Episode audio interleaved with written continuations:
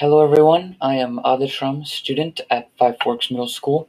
Today we'll be discussing one of the most controversial topics in the US of its time.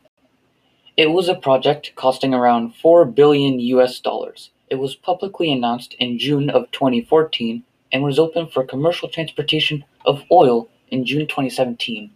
We are, of course, talking about the Dakota Access Pipeline.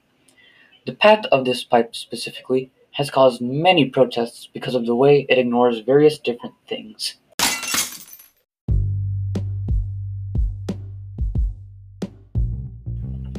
First, and probably most important, are the religious protests. Various tribes living in the Dakotas, including the Meskwaki, the Standing Rock Sioux, and the Cheyenne River Sioux, state that the pipeline interferes with their ways of life, their water, people, and land.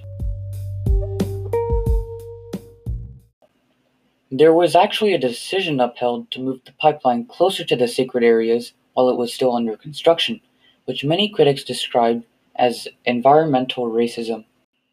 On the contrary, there were two separate treaties ratified by the United States Senate that recognized the sovereignty of these tribes.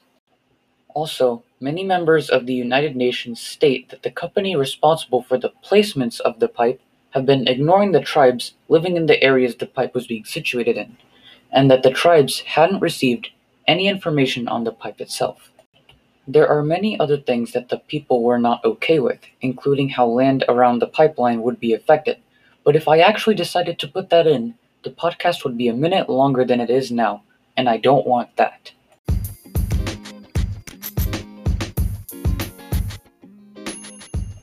Anyways, thank you all for actually listening the whole way through the podcast.